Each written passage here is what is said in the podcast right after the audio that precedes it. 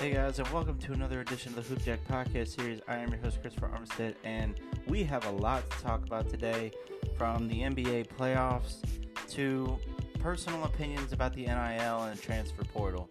So, we're going to get right into it with the NBA. We got a couple of games tonight.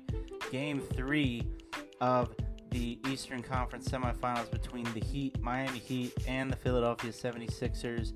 And the Heat, the Joel Embiid is expected to come back tonight to play at home versus Miami, and being down 0-2 in the playoffs is it's going to be a whirlwind of trying to make that comeback. He clears.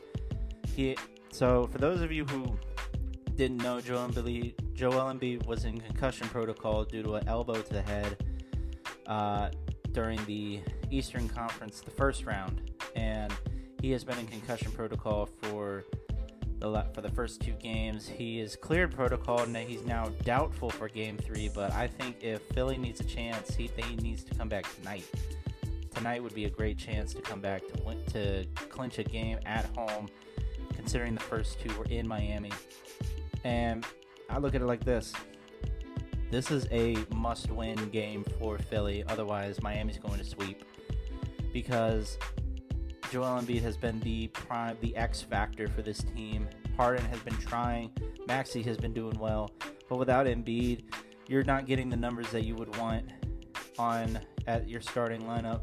You're take you're having guys shoot more than what they need to, but then you have Miami. You have options now without Kyle Lowry.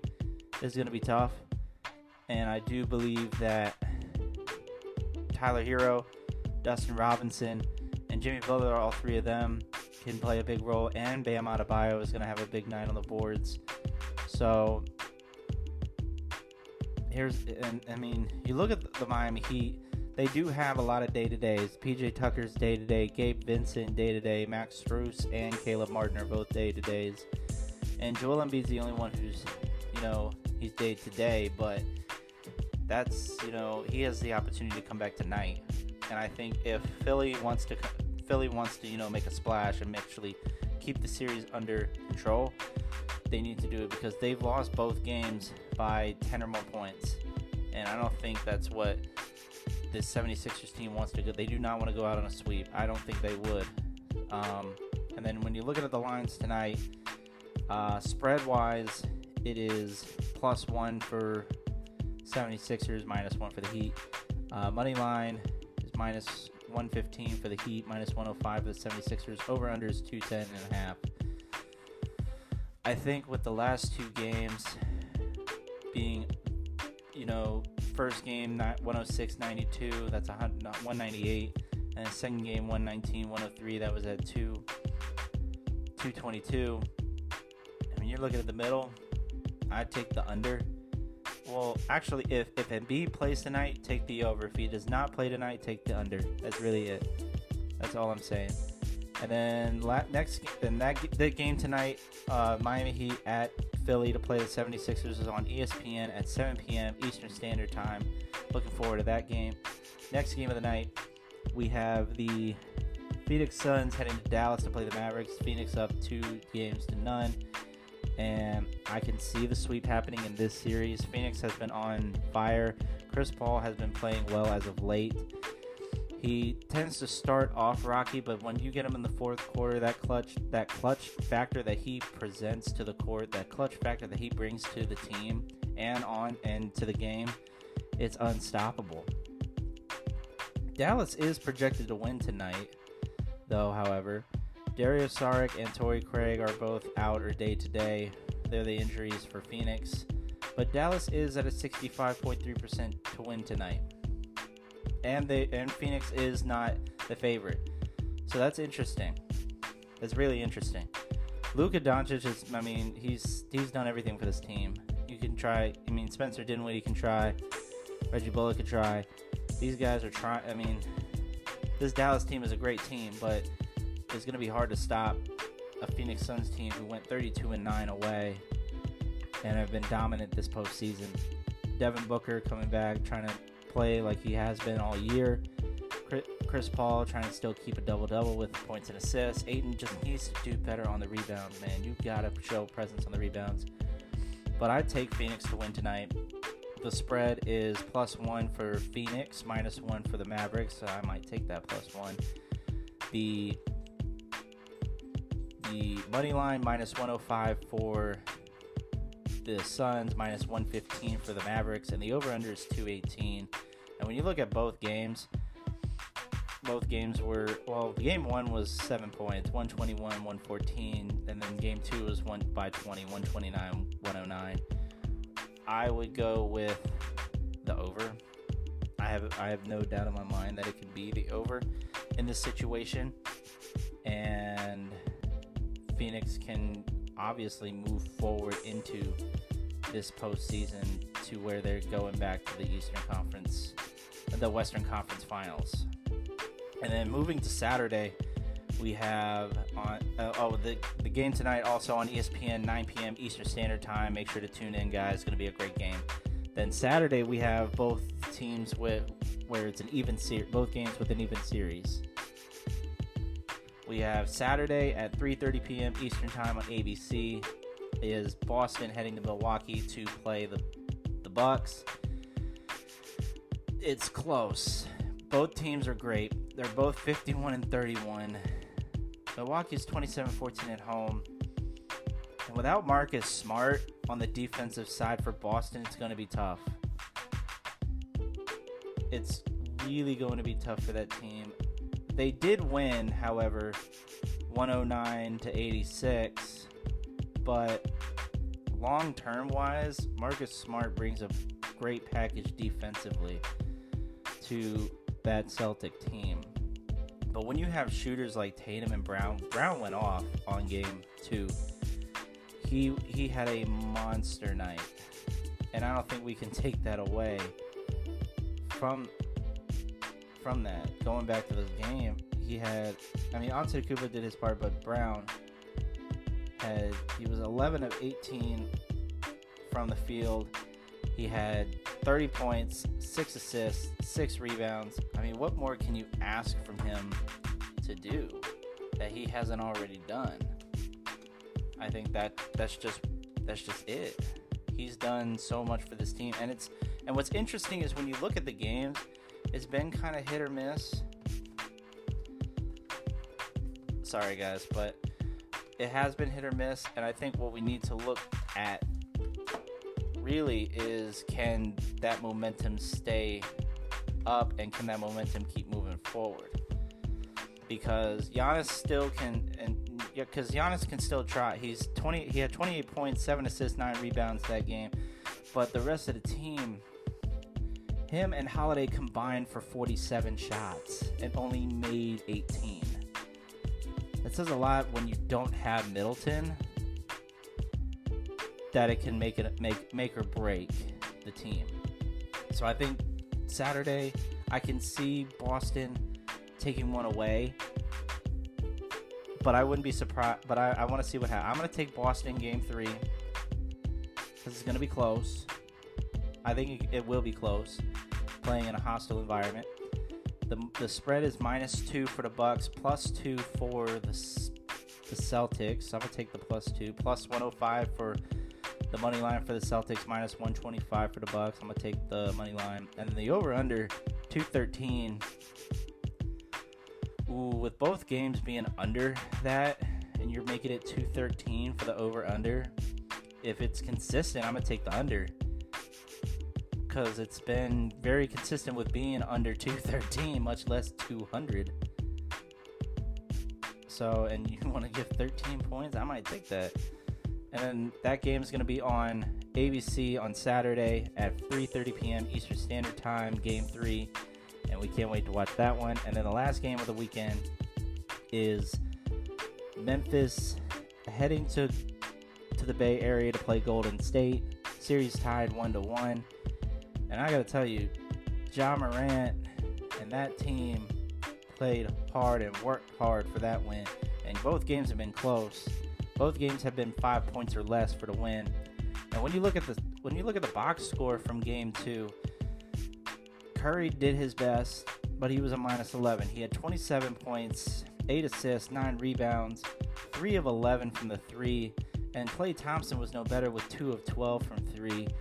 It's just not the shooting nights that you want to see from the Splash Brothers. Gary Payton out with a broken wrist, broken arm, and Dillon Brooks was suspended a game for that. And he only had three minutes, so it was early. I think that's going to be a big factor as far as with the lack of him. But I still, I mean, you have reserves in Kyle Anderson, you have Clark, you have Jones, Con- Konchar. You have all these guys who can hopefully make a big impact off the bench. But with Ja Morant leading the scoring with 47, I think he can't do it by himself. 5 of 12 from 3 and 15. He took 31 shots. 31 shots, and they still got the win. And it'll just be interesting to see moving forward how that goes. Uh, but, but like I said, looking into that game on Saturday, as far as the lines go, you just gotta you want to see what could happen, and um, I I would like to see Golden State win, but if it's gonna be a bad shooting night like it was on in Game Two, I can sure as likely see that Memphis takes advantage of that and pulls away with the win in the Bay Area to go up two games to one, take that home field advantage, home court advantage away. Looking at the lines, it's interesting. Golden State is a minus seven, and Memphis is a plus seven for the spread. Memphis is a plus 240, while Green Golden State's a minus 300, and it's a 225 and a half point spread. And it has that opportunity to be somewhere in the middle if the shooting goes the way it went in game two for Golden State, take the under. But I have confidence that game three they'll come back. I might take that over. So we'll see how it goes, guys. It's going to be a great weekend of basketball. And we're going to take a quick commercial break. When we come back, we have our one on one Hooper profile with basketball coach Terrell Alfred. So stay tuned.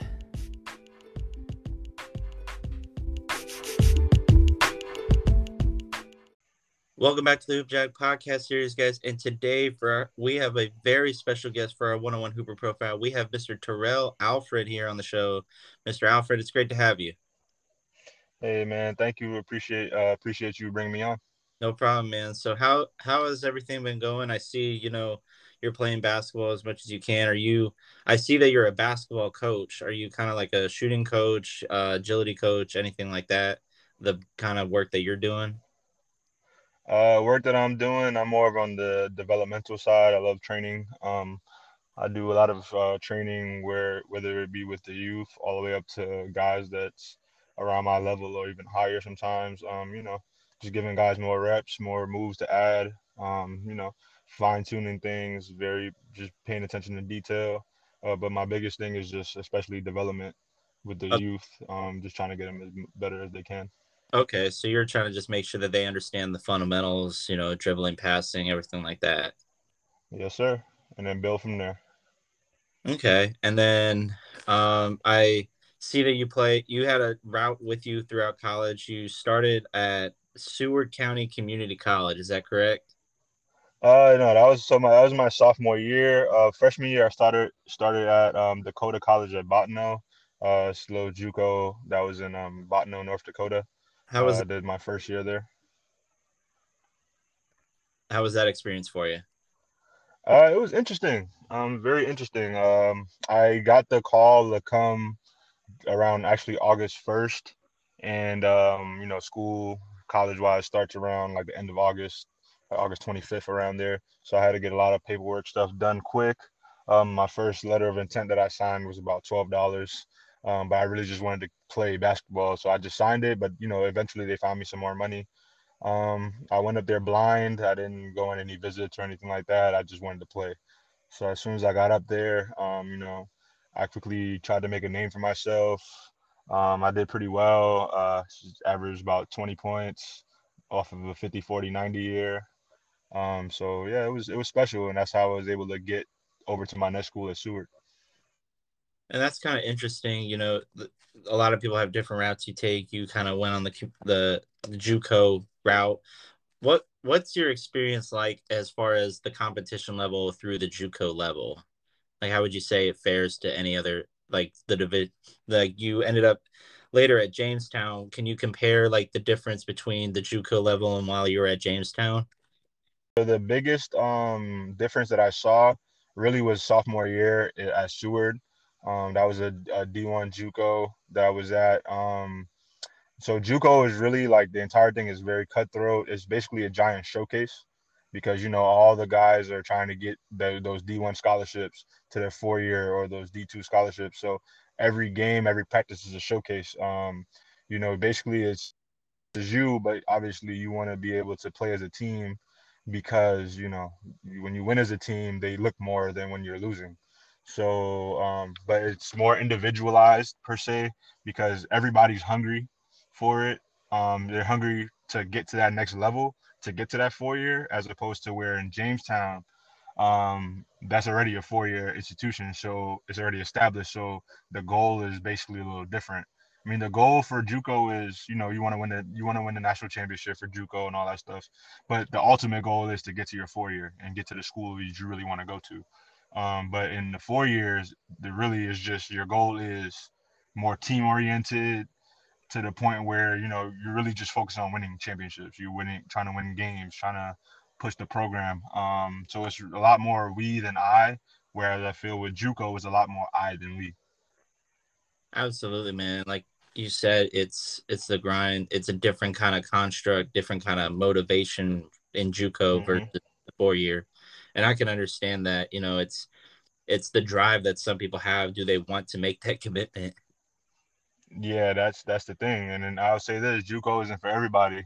Honestly, uh, it was a lot harder in JUCO than any other years that I had because again, everything is cutthroat. So people are trying to get your position, get your spot anytime. You know what I'm saying? Like practice, they're they're coming through, they're coming for you. Whereas opposed to um, and four years different where you know you have your lineup set up, but you know it's still cutthroat where your teammates are trying to you know get that spot from you, so you have to basically it's your spot to lose. But in JUCO, it's really prominent, like it's really your spot to lose, and anybody can just come in and take it. Absolutely, man. And then talk talk to me about your time at Jamestown. That and the the funny the well, how I see it, you know, they're called the Jamestown Jimmies. JJ. Uh-huh. So but even though I like the name, how how would you describe your experience while at Jamestown? Because you spent two years there for your last two, correct? Yeah, my last two years. Um, yeah, that experience was was actually one of the best experiences I've had college wise. Um, I came in. Um, the coach already basically already knew what I wanted to do. Um, coach Neville, he already knew what he needed me to do. He brought me in as a scorer. Um, so I already had my what I what he needed me to do set. So I came in and just um just focused on that, focused on whatever I could to help the team win.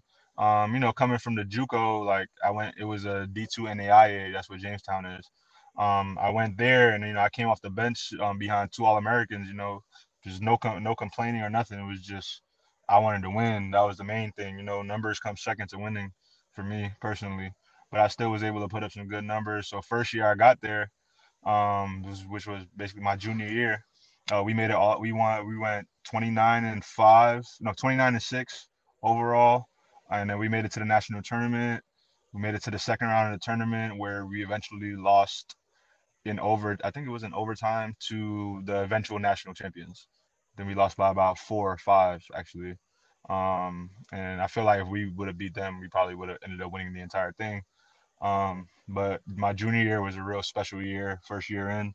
Um, we just we just hit the ground running, clicking on all cylinders, figured it out, and then our team was just a bunch of shooters. Um, it kind of fit the style that I play anyway, um, where it's more run and gun, catch and uh, run, shoot. Uh, we we're fast. We like to play fast. Pace is quick. We swing the ball. Um, we play for each other stuff like that. Practices were intense. Um, it was just it was all around just it was a grind, but it was the most fun I had doing it. It, it didn't feel like a job. It really felt more so like like I was playing with my brothers and and then we were just trying to win at everything. That's what it felt like.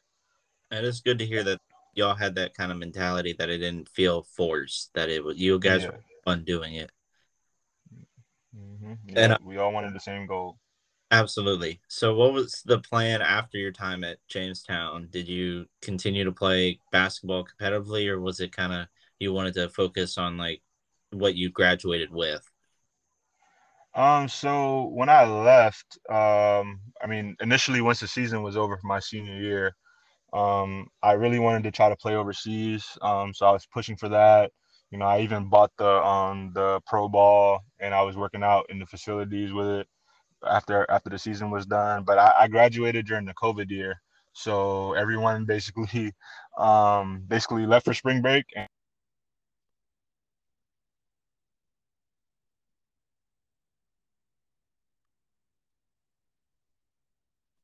in school for basically two months after and just um going through um you know just no one was really there so we were just in the gym me and a couple of guys that stayed are just in the gym all the time working out and I would just work out that ball trying to figure it all out um while while while I was there though um the guy the basically the the man right now at Jamestown Mason Walters um he's a super special talent six nine can do it all um you know um I I started trying to train him with ball handling at first. Um, you know, just trying to help him out um, with that stuff on the end that you know that he wanted help with. And then I, I felt like I started having a knack for it. And then we started going in every day, and I started like, you know, adding a little bit to his bag um, every day, and we just sit there playing one on ones all the time, and it was always fun. Um, and I think that's where I kind of got the love for it. And then when I moved back to Orlando, uh, around June. Um, I had a friend of mine that just opened up his own little facility um, where he started training and everything like that. And once he heard that I was coming back, he was like, "Hey man, um, do you want to hop on and be a um, you know be a trainer and be a coach and like run the group sessions and everything like that?" And I I said yes without hesitation, and then it was all she wrote from there basically. Um, you know, he let me use the gym so I can do individual sessions, group sessions, and then from there I was basically just able to hone my craft even more, and then you know work on explore my options, explore my own bag while teaching others and helping others, especially um, with the kids and everything like that. Um, I ended up getting a, more of a reputation of working with a lot more of like the younger female hoopers um, because that's who um, the guy that ran the gym uh, he ran a girls team. So like I would train them, and I was so used to them that it was just easy to kind of just you know, because when you're training girls compared to when you're training guys, it's a very different dynamic. Um, you have it's more emotions you have to deal with as opposed to with guys you can kind of just be upright and forth. Um, but you know, um, so it's learning both sides of it, and then um, I was able to just you know keep growing clientele a bit, and then you know just teaching that. So I, I learned, I found out I had a passion for basically teaching the game. That's good to hear. That was, that was good. Your craft for kind of the next generation of of kids who want to learn, who want to play the game. Yes, sir. Um, and then uh, I will say this: um, I did get a chance to, you know, I did play in some pro tournaments around um, like the Ace League in Orlando. Was able to play in that. Uh, played in just about every men's league, just stay under the whistle, just in case that you know that pro opportunity came, and it came for a little bit. Uh, we did like a little stint in Puerto Rico. Uh, we won like two tournament championships there. Uh, that was fun, you know. And then we came back up here, and then you know, I've just been from there, just um, basically training still, and I even hopped into refing as well, just uh, to stay around the game. Refing, I can tell you an interesting career choice. It, yeah, it's, it's or miss, but I get what you mean. Yeah, it's very different. I see the biggest difference between it is, uh, especially coming from a player standpoint, that's very passionate about the game, to go into refing where you can't be biased. You have to basically be very objective and watch the game. You know, you can't. So it, it, it turned into a lot of it. When I first started, it was a lot of like ball watching. You know, uh, yeah, kind of just hop into the game and you're into the game, yeah. So you start missing a few calls here and there, but you know, after you learn a little bit more, you start to start to see and then make those calls um, correctly, and then just like everything else, you kind of want to be good at what you do, especially coming from a competitive standpoint. You want to be the best at what you do. So, you know, I just kept honing that as well, and I think I turned into a pretty good ref. I would hope so. yeah, you hope that you don't get a lot of people mad at some calls. It, exactly. It took me a while to, you know, get get through the hazing, the heckling, and trying to get everything called right. But you just miss. You're human. You miss some calls. Like it happens. Exactly. Um, talk to me about Lone Wolf Movement. How did you come up with the name and get the chance to kind of work with Boosted Biz to come up with that brand? Uh, so it's not my brand. Um, it's my it's my one of my brothers. Um, basically, uh, my boy Justin. Uh, it's his brand. Um, he told me about the vision he had, and then um, you know I was all I was all aboard. Um, he's if you know Justin, he's really big on you know just social activism. He was out there during the protests and everything like that with Black Lives Matter and all that stuff. Um, he was really big into that, and um, you know, uh, I just you know whatever movement he stood for, I was all with it because that's one of my boys I came up with. Uh, exceptional hooper in himself, um, and you know I just been making sure that everybody sees. You know I have the shirt on, and you know I rep that brand, and people ask me about it. I always tell them, hey man, look, this is the movement. You know, it's the movement of just positivity, good vibes, um, just leveling up everybody. You know, that's that's what it is. Um, and he's really he's really been big on that. So um, you know, I have nothing to do with his brand, but I just want to be able to push his brand um, as far as it goes with it. He was the one that created that um, on his own and with his with his guys, and he put me on with him. And you know, I've just been basically an, almost like an ambassador, almost. You know, wearing the shirts here and there. People ask me about it, I'm there. You understand? Um, but that's that's that's all on my boy Justin, and he, like I said, he's exceptional hooper. He played in the eighth league as well.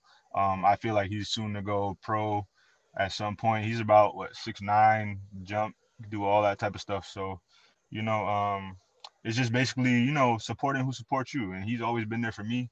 Um, always supported me. Always made sure I was good. He's a little bit younger than I am, but like I've known him since he was in high school going up. Um, and he he's really he's been a big supporter with me. Um, so I just want to feed that back into him and his business, and be that big supporter for him as well, and help him push that brand. And that's good to hear that you want to help a brother out and be an ambassador for his brand as well, and kind of you know be a part of that movement as well. Yes, sir.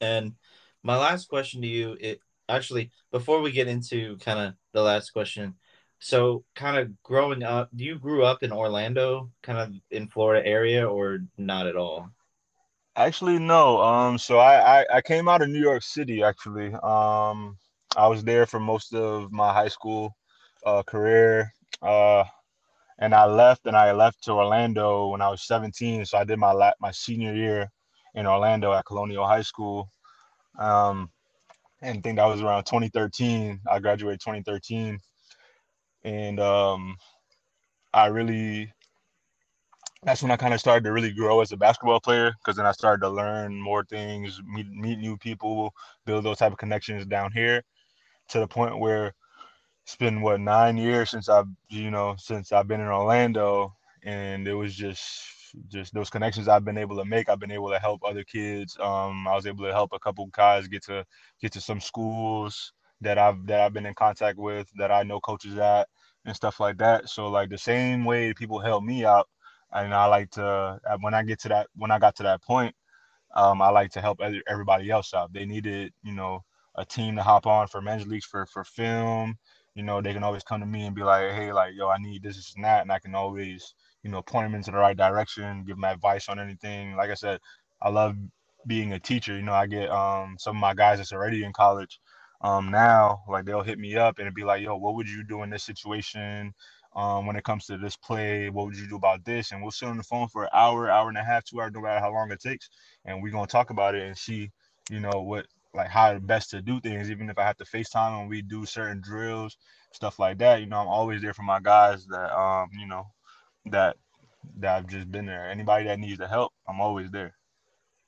Absolutely, man. That's kind of what how you want to live by. You want to be kind of the guy who pushes that narrative forward to, to help others along the way. Exactly.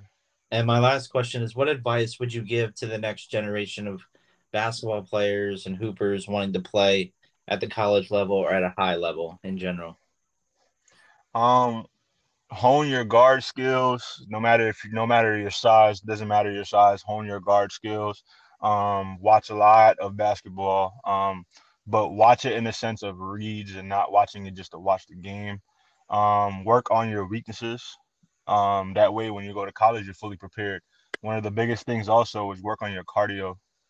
Um, that's that's big because you know you don't want to go there. You don't want to go to school out of shape because that's already a red flag to a lot of coaches. Let's say they bring you up for a workout and you're not even in shape, but you're talking about, oh, I'm gonna get in shape for the season. Nah, you have to be already ready so you don't have to get ready. Stay ready so you don't have to get ready. Um, that's basically my biggest advice. And basically just lock in on what you're supposed to do, you know. Um, whether that be schoolwork, all that stuff translates. Um, time management translates everything. Treat yourself like a pro now, so that when you get to that level, you like you're you've been there before. You know, you gotta act like you've been there before. Um, then just stay the course. Just keep working on your game. Keep working. The lights when the lights come on, it shows who's really been working in the darkness. So just keep working on your game. Doesn't matter what anybody else says just keep working on your game. That's all it is. Just keep getting better, one percent every day. That's some great advice, man. And I want to thank you, Terrell, for taking the time to come on the show. Tell us your story, your journey through JUCO, through uh, Jamestown, and now being able to coach the next generation of basketball players to get to that high level. I wish you the best of luck moving forward with your coaching career and just basketball in general. I wish you the best of luck. Man, I appreciate that. I appreciate the time uh, you took to interview me. I really appreciate that. Um, I think you're doing a great plat- uh, great platform here. Um, you know, it's reaching a lot of people. So keep doing what you're doing, man. Thanks, man. I really appreciate it. All right, guys, we'll be right back with more Hoop Jack. So stay tuned.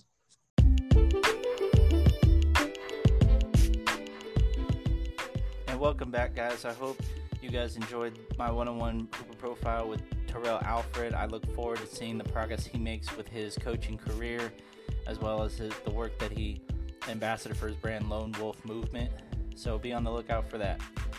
Um, next, next item that I want to discuss, and it's been the topic of discussion in college, college sports, and also, and not just college basketball, but in the college sports world in general, is is the transfer portal plus the NIL hurting more schools than it is helping?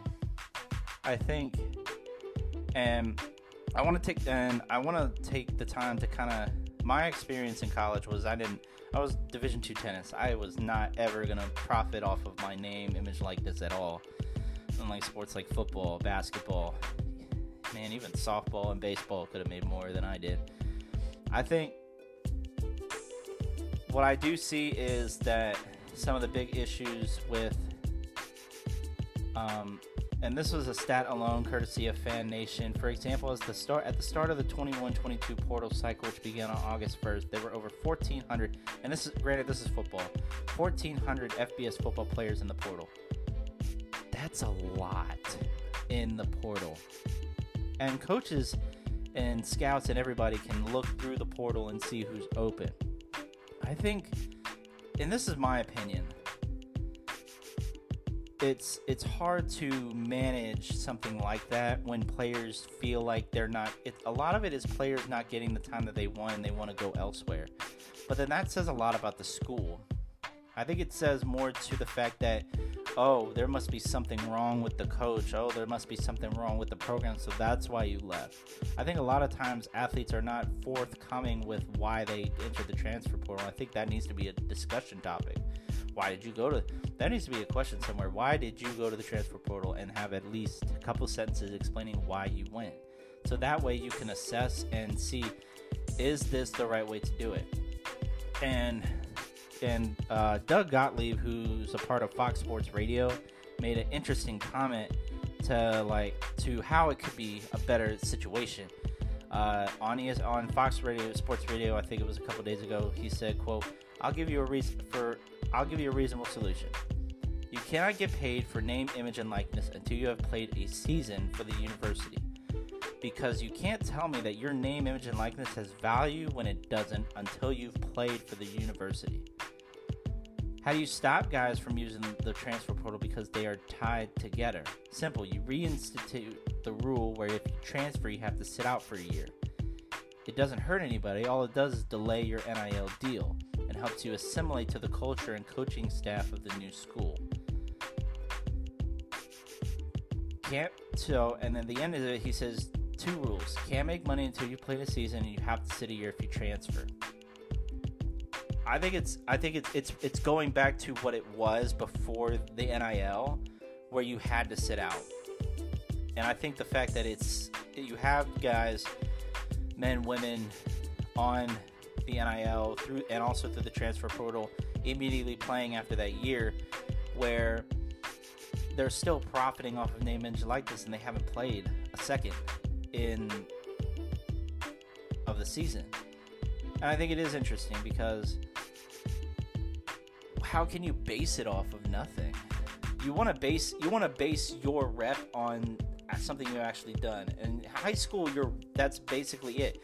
You're trying to work your rep, but then you come to college and you don't do nothing. It's okay. Well, we paid you to do this, and you're not doing that, so we can revoke it.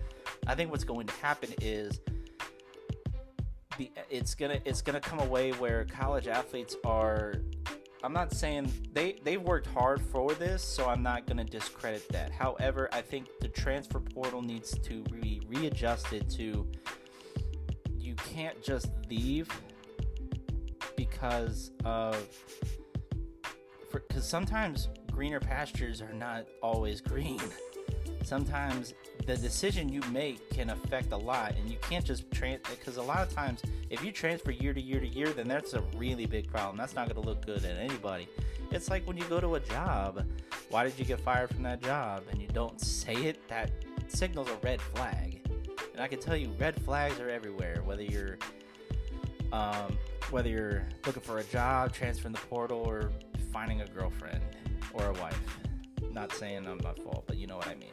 I, the red flags everywhere. But I think the core concept for this is the transfer portal can be fixed in a way. I think we give it time, give it a few, give it a year or two. We can find a way to make it so that has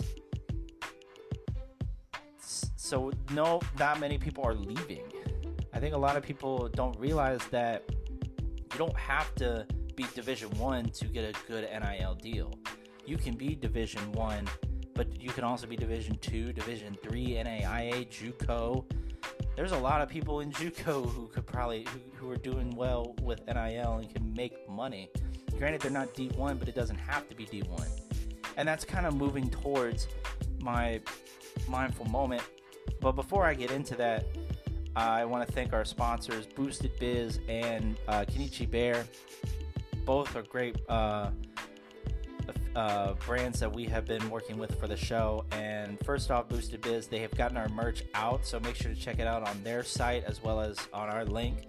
Check it out on our uh, Instagram profile. It's on our stories. You can even click on the click on the link tree, head over to the link, grab yourself a T-shirt, grab yourself a tank top, grab yourself some pants, shorts, whatever you want. It's there. Make sure to support the brand, support the show.